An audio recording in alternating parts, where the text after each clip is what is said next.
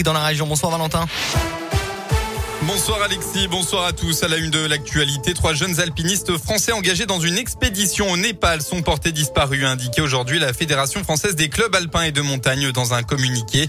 Les trois hommes étaient partis dans la région de l'Everest pour gravir plusieurs sommets. Le dernier contact téléphonique avec eux remonte au 26 octobre. Un hélicoptère a repéré des traces d'ascension et les débris d'une avalanche de grande ampleur. Une équipe de secours a été dépêchée ce matin. On part dans la Loire. Agression aux urgences de Montbrison. Après un accident, trois personnes ont été conduites aux urgences vendredi soir. D'après le progrès, la femme qui prétendait être la conductrice a refusé les tests de dépistage aux stupéfiants et à l'alcool. Des membres de la famille de la conductrice qui s'étaient déplacés aux urgences ont eux forcé le passage et dans la bousculade, deux infirmiers ont été touchés. L'un projeté contre un chariot aurait une vertèbre facturée. Deux hommes ont été interpellés et puis placés en garde à vue. On reste dans la Loire. En début d'après-midi, une enfant de deux ans est tombée dans une mare dans le jardin de ses parents dans la commune de la Grêle, située à l'est du Rouennais.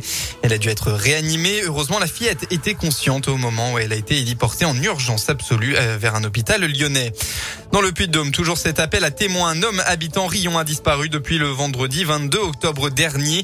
Âgé de 64 ans, il est toujours recherché par les gendarmes d'Enezade euh, après la découverte de son véhicule près de Randan. Vendredi dernier, les plongeurs ont sondé un point d'eau à proximité mais n'ont rien trouvé. Alors toute personne ayant des informations peut contacter la gendarmerie d'Eneza au 04 73 63 80 05. Dans le reste de l'actualité, après plusieurs semaines de tensions croissantes, la crise de la pêche a dominé un entretien entre Emmanuel Macron et, Boris Johnson aujourd'hui. Le président français a appelé à la désescalade, tandis que le premier ministre britannique a insisté sur le retrait des menaces de représailles du gouvernement. Un point sera réalisé mardi prochain sur la mise en œuvre ou non des mesures de rétorsion annoncées par Paris, notamment l'interdiction aux navires britanniques de débarquer leurs cargaisons dans les ports français et le renforcement des contrôles douaniers de camions. De son côté, le G20 s'est entendu sur un objectif de réchauffement à 1,5 degré hier. Les dirigeants ont donc réaffirmé l'objectif de l'accord de Paris. En parallèle, la COP26 s'est ouverte aujourd'hui à Glasgow sur une annonce de l'Organisation météorologique mondiale.